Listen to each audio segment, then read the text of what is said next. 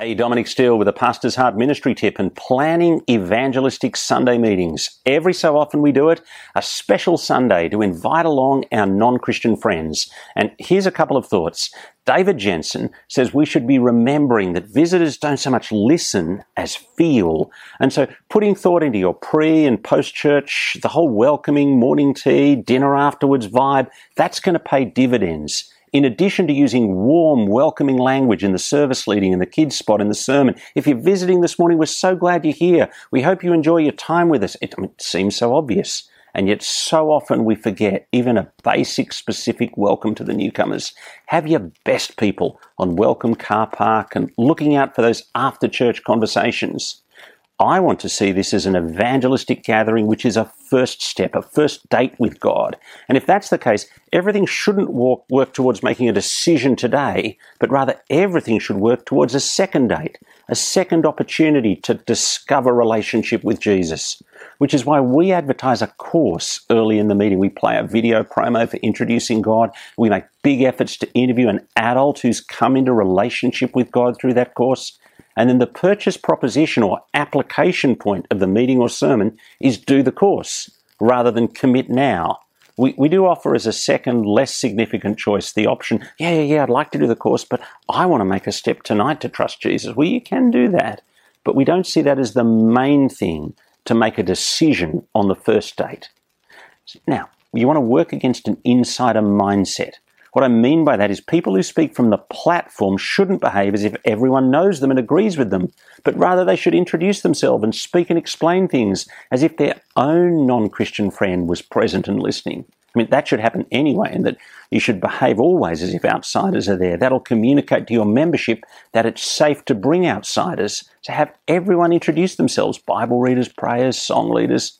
Now, for example, in the public praying at an evangelistic meeting, pray as if there are unbelievers present. Pray prayers that they can agree with. Pray prayers that the whole community can support. Care about floods, care about COVID, care about bushfires, praying for good government rather than the specific prayers of Christians. Don't be praying about conversion therapy legislation in Victoria and songs. Sing songs intelligible to the unbeliever. Was preaching one Sunday morning evangelistically somewhere in the lyrics, I have been justified, sanctified, forgiven, made free. Now, that song, it shouldn't have been programmed at an evangelistic service. Don't sing that song at an evangelistic service. Now, you want to think about what happens with the financial collection, the communion. We don't do financial collection in our public meetings, so it doesn't impact us. We do it electronically, basically for this reason. And actually, we won't do communion on days when we're expecting large numbers of guests.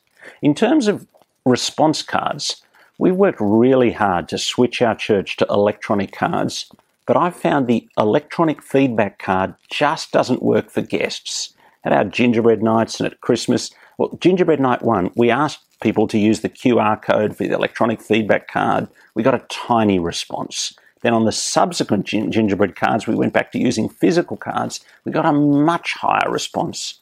We can train the Christians to use the QR codes for feedback cards, but that's not going to work with the non Christian guest. And now, this is most important of all. Paul says, Pray I might proclaim it clearly as I should. Paul in Colossians asks for prayer that he might proclaim it clearly, and then he teaches them to demand the preacher proclaim it clearly. So he wants them to pray and to evaluate. I mean, was it made clear that Jesus is Saviour and Lord with the application point, repentance and faith? So if you teach Jesus is Saviour and you apply, well, trust, faith. You teach Jesus is Lord and you apply repentance. John Chapman taught us four questions. Was the gospel preached? Was it preached in categories that people could understand? Were the unbelievers present? Was the atmosphere conducive? They're still the four questions that I use to evaluate the evangelistic meeting in the staff room after it's all over. I'm just going to pray that all of our public evangelism might commend the Lord Jesus that there'd be unbelievers present, that we might communicate it in categories that people could understand, and that the Holy Spirit might work powerfully. Let's pray. Our Father God, we pray that we might proclaim it clearly as we should. We pray, Lord, that you'd help us to proclaim Jesus in such categories that our unbelieving friends can understand. And we just we don't just think of the sermon, we think of the whole meeting.